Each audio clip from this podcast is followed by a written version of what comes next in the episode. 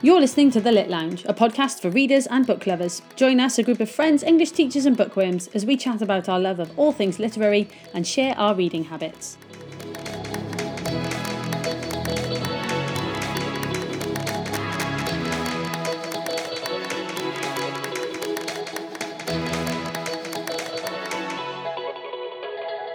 Hello and welcome back to the Lit Lounge podcast. Yay! Um, rather lackluster hello from us.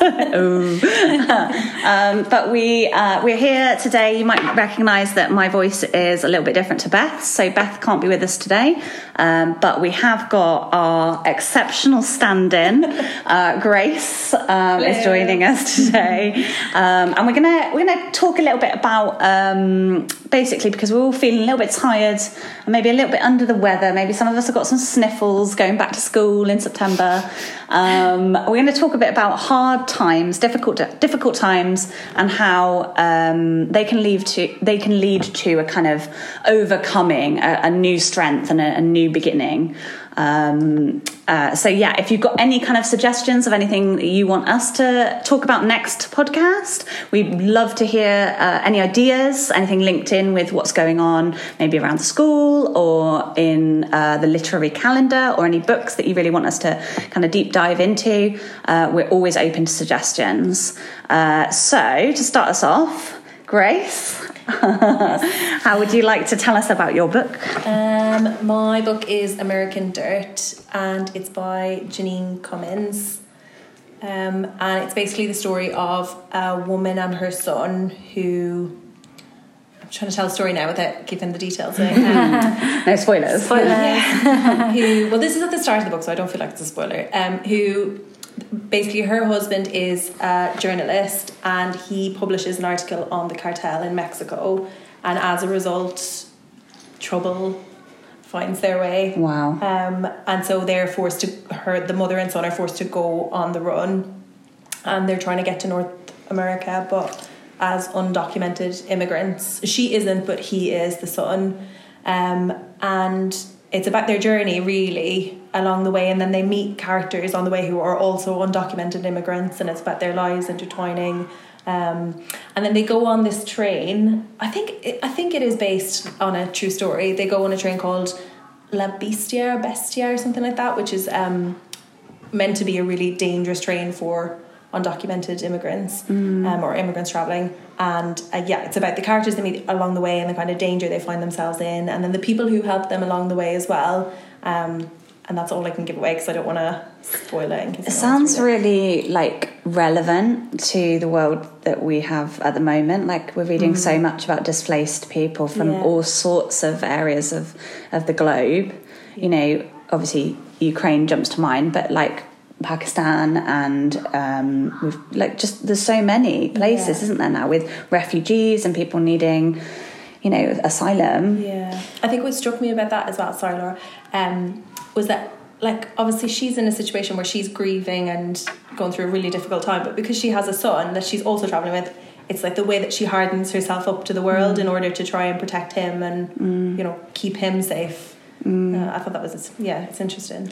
Yeah, I, no, I was just going to say like it's such an ongoing problem, isn't it? That that whole Yeah. that area, like obviously with Trump and his wall and everything, has just made it so much worse. But it's just so sad that that's still Yeah. like I don't even know when that started, but it's just such an ongoing thing, like that displacement between America and, and South America or Mm. Central America. Like it's just really sad that Yeah, and I think still happening, I wouldn't I wouldn't be very familiar about the cartel or what life in Mexico is like, but it's just mm. so dangerous for people that Yeah. come mm. across them and they're very very powerful. And, Yeah. even you know, the word like cartel, yeah, it just strikes fear, it's still doesn't fear, it? Doesn't it? Yeah. Mm. I did listen to a podcast um, that was, I think it was a This American Life podcast, and one of the stories within it was um, a woman of a, a similar kind of situation who um, had been displaced from Mexico because uh, the drugs kind of barons there had threatened her and her family, and they were they were very fearful for their life. I think they were farmers, and essentially because they didn't want to take bribes to, um, you know get in cahoots with the the drug lords. Um, that's why they had to leave their homes because otherwise you you really do run the risk of of being murdered. Like it's not it's not a joke and it's not kind of like something you can kind of forget about. There, there's threats left outside your house and people they, they would come and like Yeah. threaten her by sta- like intimidate the family by Yeah. standing there. Yeah, there's such violence as well. And then they're very, I don't know an awful lot about in reality, but in this book, they're very intertwined with the police as well. So Yeah. there is no safety. no, There's mm. no getting away from it. So the only option that she has is to actually leave. so much corruption. It's like the, Yeah. yeah. they rule, don't they? Yeah. Down there. Mm. Sounds really hard hitting. Yeah, it was, but yeah, it's kind of it is a story of I suppose triumph in a way and new beginnings as mm. well because well, yeah, you'll you'll see if you read it, but yeah, know it was it is hard hitting, and I think to think of that journey for so many people, Yeah. because they have to go, you know, they're they're on foot for part of it. You know, they, they find someone who's willing to bring them part of the way, and they're on foot, kind of in a you know a desert area. They're lacking food, they're lacking water, they're traveling in the middle of the night because they're trying to Hide. hide mm. as well and and like because the actual cartel has such influence all over really you know they they're limited on who they can trust and Yeah. yeah And then I suppose they're facing prejudice along the way as Yeah. well, Yeah. wherever they're trying to get to.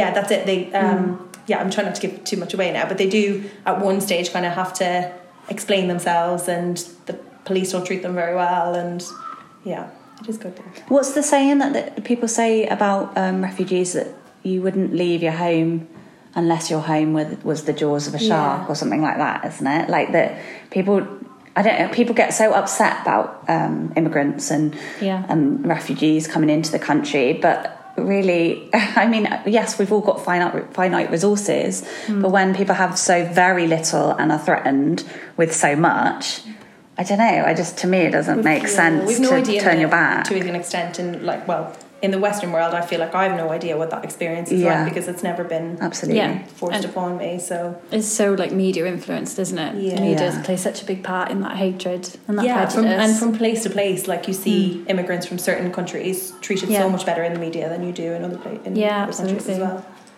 Yeah, yeah. I feel like that Mexico and America, uh, uh if that's where it is, divide is is massive, isn't it? In America, that's like hmm. so talked about all the time, yeah especially by Republicans. Mm. Unfortunately, Scary stuff. It sounds really good though. She sounds really mm. strong. Like a yeah she's a strong character and they meet two sisters along the way as well and they're both strong characters and they're kind of linked in with them it's just yeah there's a lot of like side stories along the way and other people's journeys as well kind of intertwining with theirs it's- it is good it's well written mm. hmm. sounds very good. yeah, I might put that on my TBR. Yeah. What was it called again? american dirt American Dirt. Yeah. So I suppose the title is referring to like the land that she's trying to get to, but then also Maybe how she way that they're feels yeah, inferior. well, Okay, interesting. Yeah.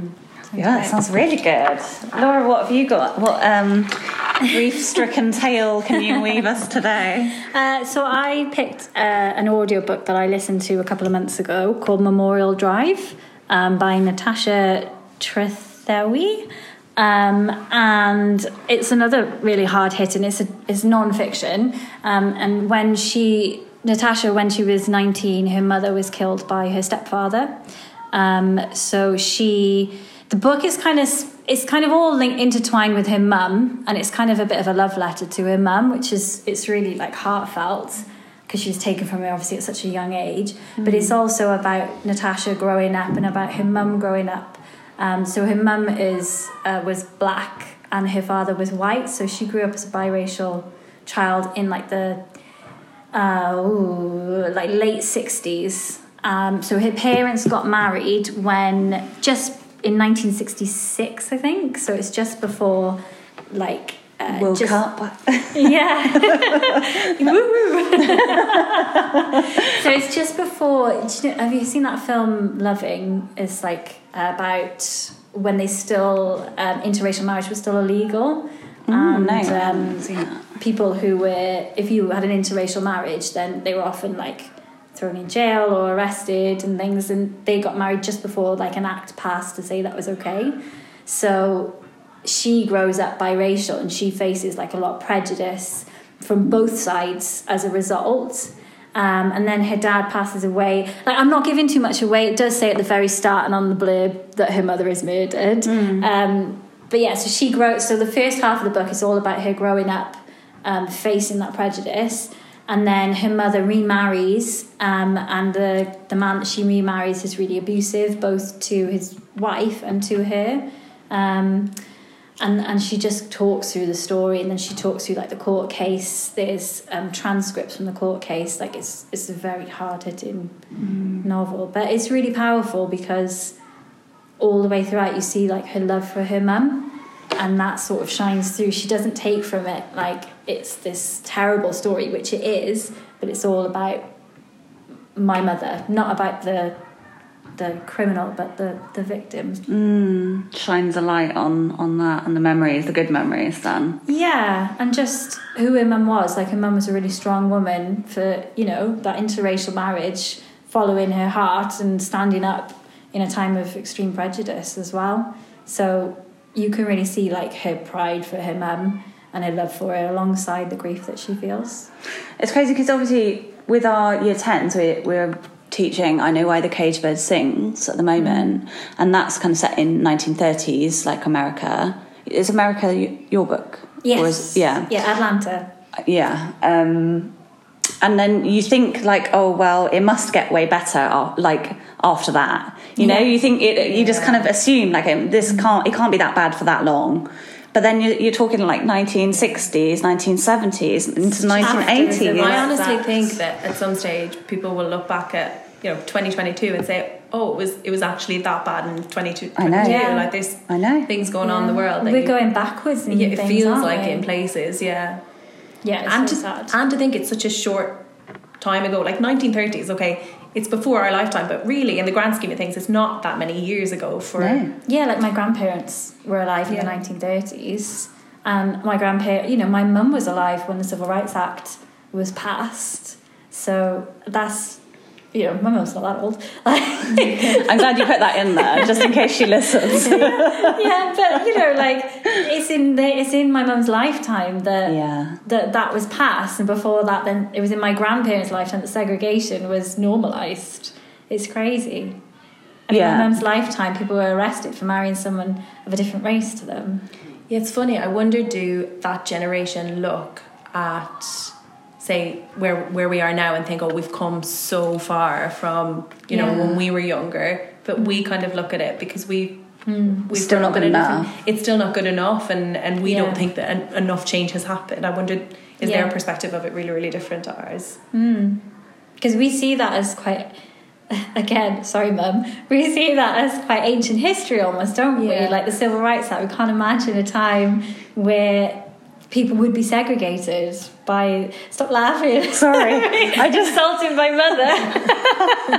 I was just thinking how it's turning into a Laura bashing her mum podcast. Oh, she'll have to listen and uh, find out. But no, Getting big nods here now. so- but we do we don't think of that as ever being like you know um, acceptable today like imagine if someone if they brought that in we're going to bring back segregation. There'd be uproar and in our parents and grandparents lifetime it was normalized and it's just unimaginable. But it's just gone so much more underground now, isn't it? Like that's what I feel like racism is no longer overt, you know, I hate a black person. It's it's so much more like festering and like under yeah, insidious, under the kind of radar. Like we're just unconscious bias and and kind of not Systemic. not thinking yeah, not thinking you're racist, but actually like the the world is set up in that Um, way. I feel like it's becoming more overt again.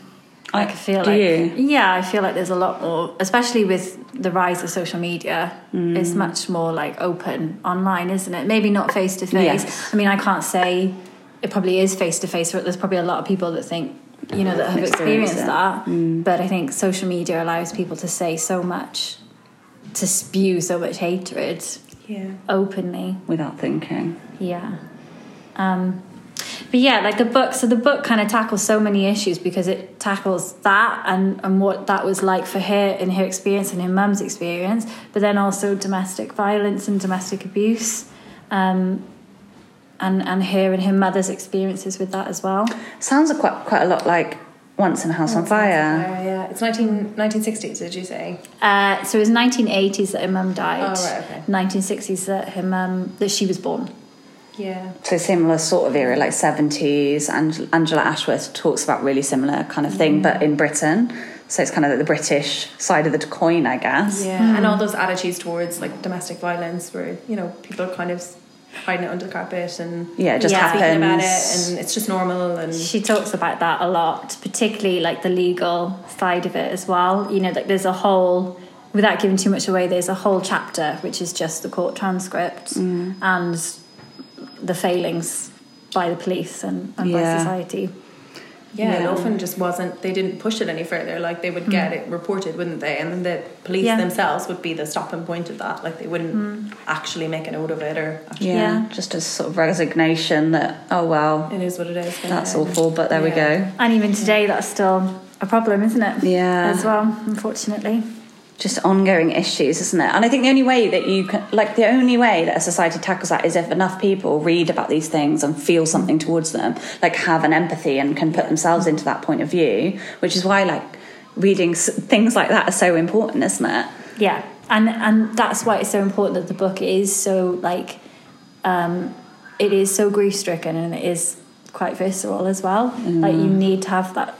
Unfortunately, we need to have that shock factor to kind of kick you into gear. Yeah. Like people need to read it and be shocked by it And upset. it. Yeah. Yeah, Like, and that's the same with Cage Bird, isn't it? Like we read Cage Bird, and there's some really graphic scenes in there, and it's awful.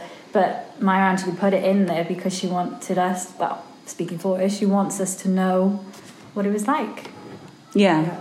You can't ignore it then, can you? Yeah, it happened. It's it's what happened. So, yeah, Mm, they both sound really, like, dark and heavy. yeah. Mine doesn't get much lighter. so, yeah. to depress it. Yeah, yeah, we're really, We're really digging with Some deep. jokes, I think. Yeah, knock, knock. Laura, that's on you. Start preparing your jokes now. Yeah, get, get your mum jokes I'm gonna out. Google some jokes. Mum joke only. We'll have to make her her our mascot, I think, to make it up to her. I'll ask my mum to write in with a joke. She'll have some corkers, Yes. I'm sure. I love it. Um, so I'm going to uh, recommend a book called Wild uh, by a, an author called Cheryl Strayed, um, who was uh, originally called something else, uh, Cheryl Nihil or something like that, um, and she changed her name um, because she had such a transformation within herself, essentially, um, and the book documents that transformation, like the metamorphosis of her kind of going through the worst possible time of her life. Um, it opens with her, um, her, her, the death of her mother. So her mother has just passed away. She's really in the kind of quagmire of grief. Um, and she's only 26, so she's still quite young um, Cheryl, not her mum. And then uh, she also then, kind of off the back of that grief, but also because there's loads of other um, unresolved issues with herself and her own mental health, um, her marriage fails essentially. And her life just feels like it's unraveling. Um, and is crumbling around her, and she decides, right, I'm going to kind of kickstart myself. I'm going to get out of this habit of kind of self drugging and self uh, like nullification and numbing um, and i've got to do something otherwise i'm going to die i'm like i'm i can't continue on the same path i'm continuing on and the thing that she decides to do which is something that is now on my like bucket list that i really really want to do is um, she decides to walk the appalachian trail so the pct it's called um, pacific trail something Central? No, no, no. I'm just chucking words out there. It might be. It's something, but it's called the PCT. I can't remember what the PCT stands for, but people in America will totally know. Um, it's like really, really famous, kind of like long, long woodland, mountainous walk um, through the wilderness. Um, and I know, Grace, you love being outdoors. You're an outdoorsy girl, as you've said on previous episodes.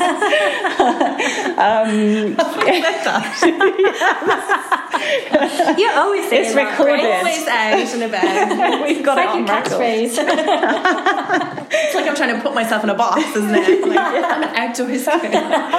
It'd be like the thing you say if you were on uh, Real Housewives as you turn around to the camera. I'm outdoorsy. I love to kayak. It's real pick me, isn't it? a pick me. You're always in the sea. Oh, that is true. so yeah, she she just decides like I've just got to invigorate myself and I've got to do something to just get myself out of this slump and. Uh, she has no hiking experience. She really doesn't know what she's doing. And it's not a hike. If you look it up, it's like a thousand and one hundred miles. Like it is not an easy kind of, you know, you go out for an afternoon and take a sandwich and have a sit down. Like it's hardcore hiking. Like literally up mount up and down mountains with bears and like you need like some essentially people who do it like need survival list training and stuff like that um and they prepare for months and months and months before they do it.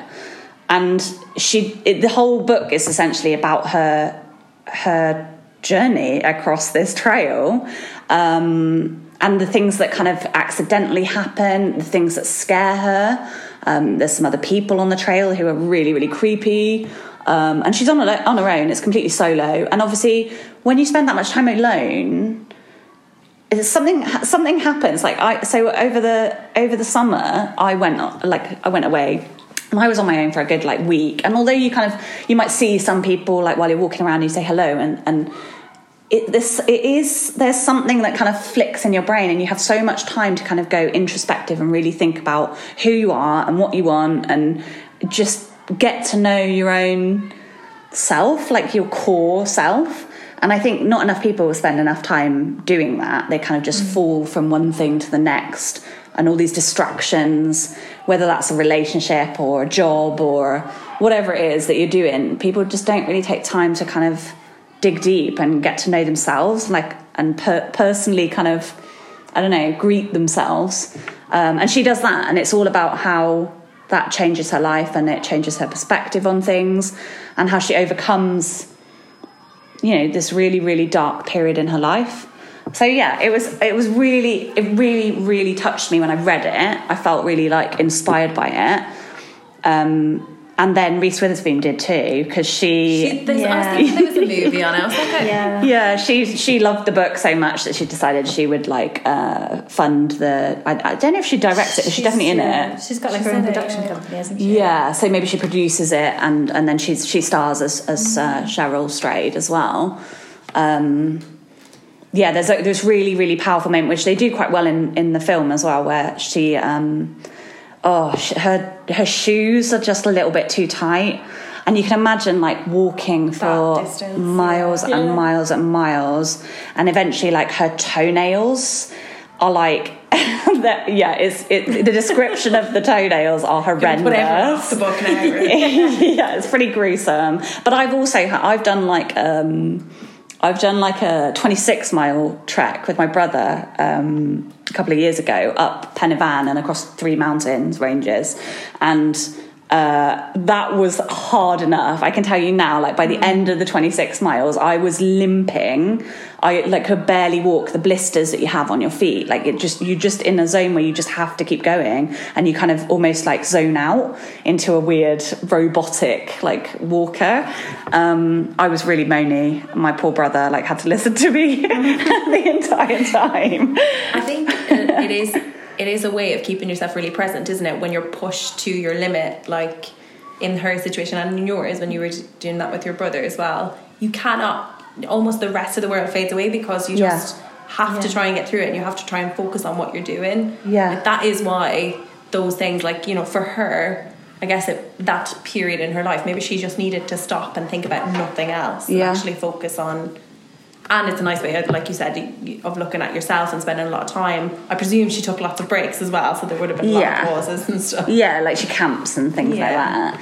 But yeah, you're right. Like it, it, kind of the the ability to process things and just kind of go within, almost like you know, little little snail in its shell, like kind of going within and just keeping, mm. yeah, a momentum, yeah, a rhythm. Because I think we live in a world now where things come easier to us. I know obviously there's still a lot of hardship, but in a day to day, like the world is built now to make things easier and easier for you, isn't it? Yeah. And so our minds have a lot of time to actually run away with themselves and yeah. like to overthink and everything. But with stuff like that where you're pushed, yeah, you know, when you've got you've got to do something really, really challenging. I think that makes you focus on what you're doing and it kind of takes you away from that cycle of thoughts and gives you i think it gives you a sense of fulfillment yeah like you've just Yeah, got a purpose like your purpose is to get from a to b at some point before it gets dark like sometimes you yeah and that. it's the simplicity of it but like it is really hard but it's also the simplicity of the goal i suppose Yeah. Mm. I feel like she's really brave as well, like as a woman doing that on her own. Yeah, when you It's mention really bears. dangerous, like yeah all Yeah, sorts of and just wildlife pe- and people. yeah. Yeah. there is a moment like like i said about the creepy people there's a moment with a man where she feels very very like you know where you just you just get that gut feeling like Danger. i'm not safe and i don't want to be here and there's a moment she describes um of of that feeling Yeah. um but yeah it's brave isn't it and even like i mean people go like in america people go out for like 10 minutes walk, walks and like fall over and break their hip or Yeah, you know like it's really easy to hurt yourself yeah, Yeah. or kill yourself even Yeah. accidentally um, you know, taking a selfie and falling off a cliff, Oh, like not good. true. And I think this is before like mo- like mobile phone signal. I don't know how great the signal is out there anymore, or even now, but um, I don't know. Yeah, it was just really, really like empowering book, and I felt like you really go on the journey with her. Like you really feel like her tr- pain and her trauma and her grief, and then you you kind of feel that starting to slip away when everything else is just so difficult, and then she comes out the other side so much better for it. So signs of a good book mm. isn't it where you can feel like you're in the shoes of Yeah, mm. and the, the film was really good. It was fairly true to the book, but you just miss so much, don't you? There's so many things that. I'm sure she was Oscar nominated for it. Mm. I'm I think sure she might have been. Yeah. she was great in it. Yeah, I'd like to see it. I like Reese Witherspoon as well. She's like great. such a cool reader. yeah she is. Yeah, she is. Big one for she is bigging yeah up. she's good at promoting reading isn't Yeah. she yeah did anyone see uh, Crawdads because that was her project as I well. saw that. Yeah, it was good. I haven't read the book, but book's um, fun. yeah, you talked about the book on Yeah, here, I didn't did, you? yeah.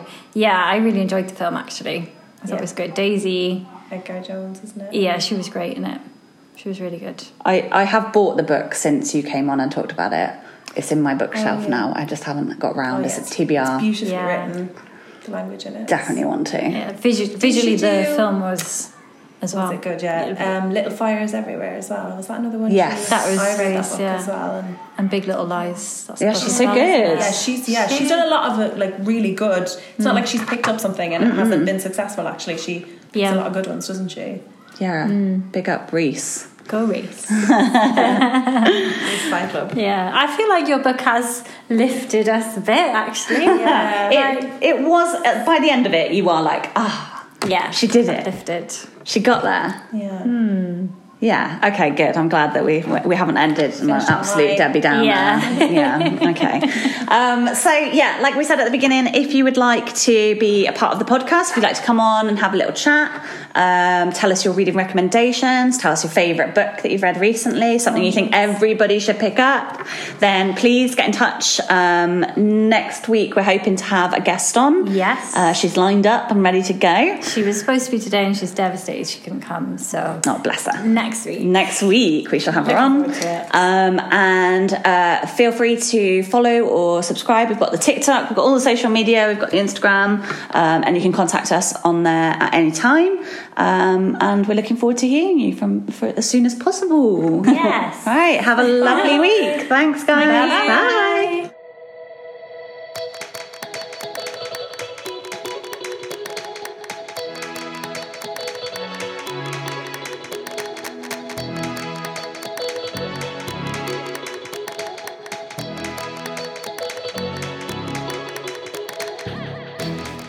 You've been listening to The Lit Lounge, the podcast for readers and book lovers. Thanks for joining us. Remember to join in the conversation by following us on social media using the handles linked in our description. You can also leave a voice note to be featured in future episodes through the voice response feature on Anchor. We'll catch you next time, but for now, keep reading.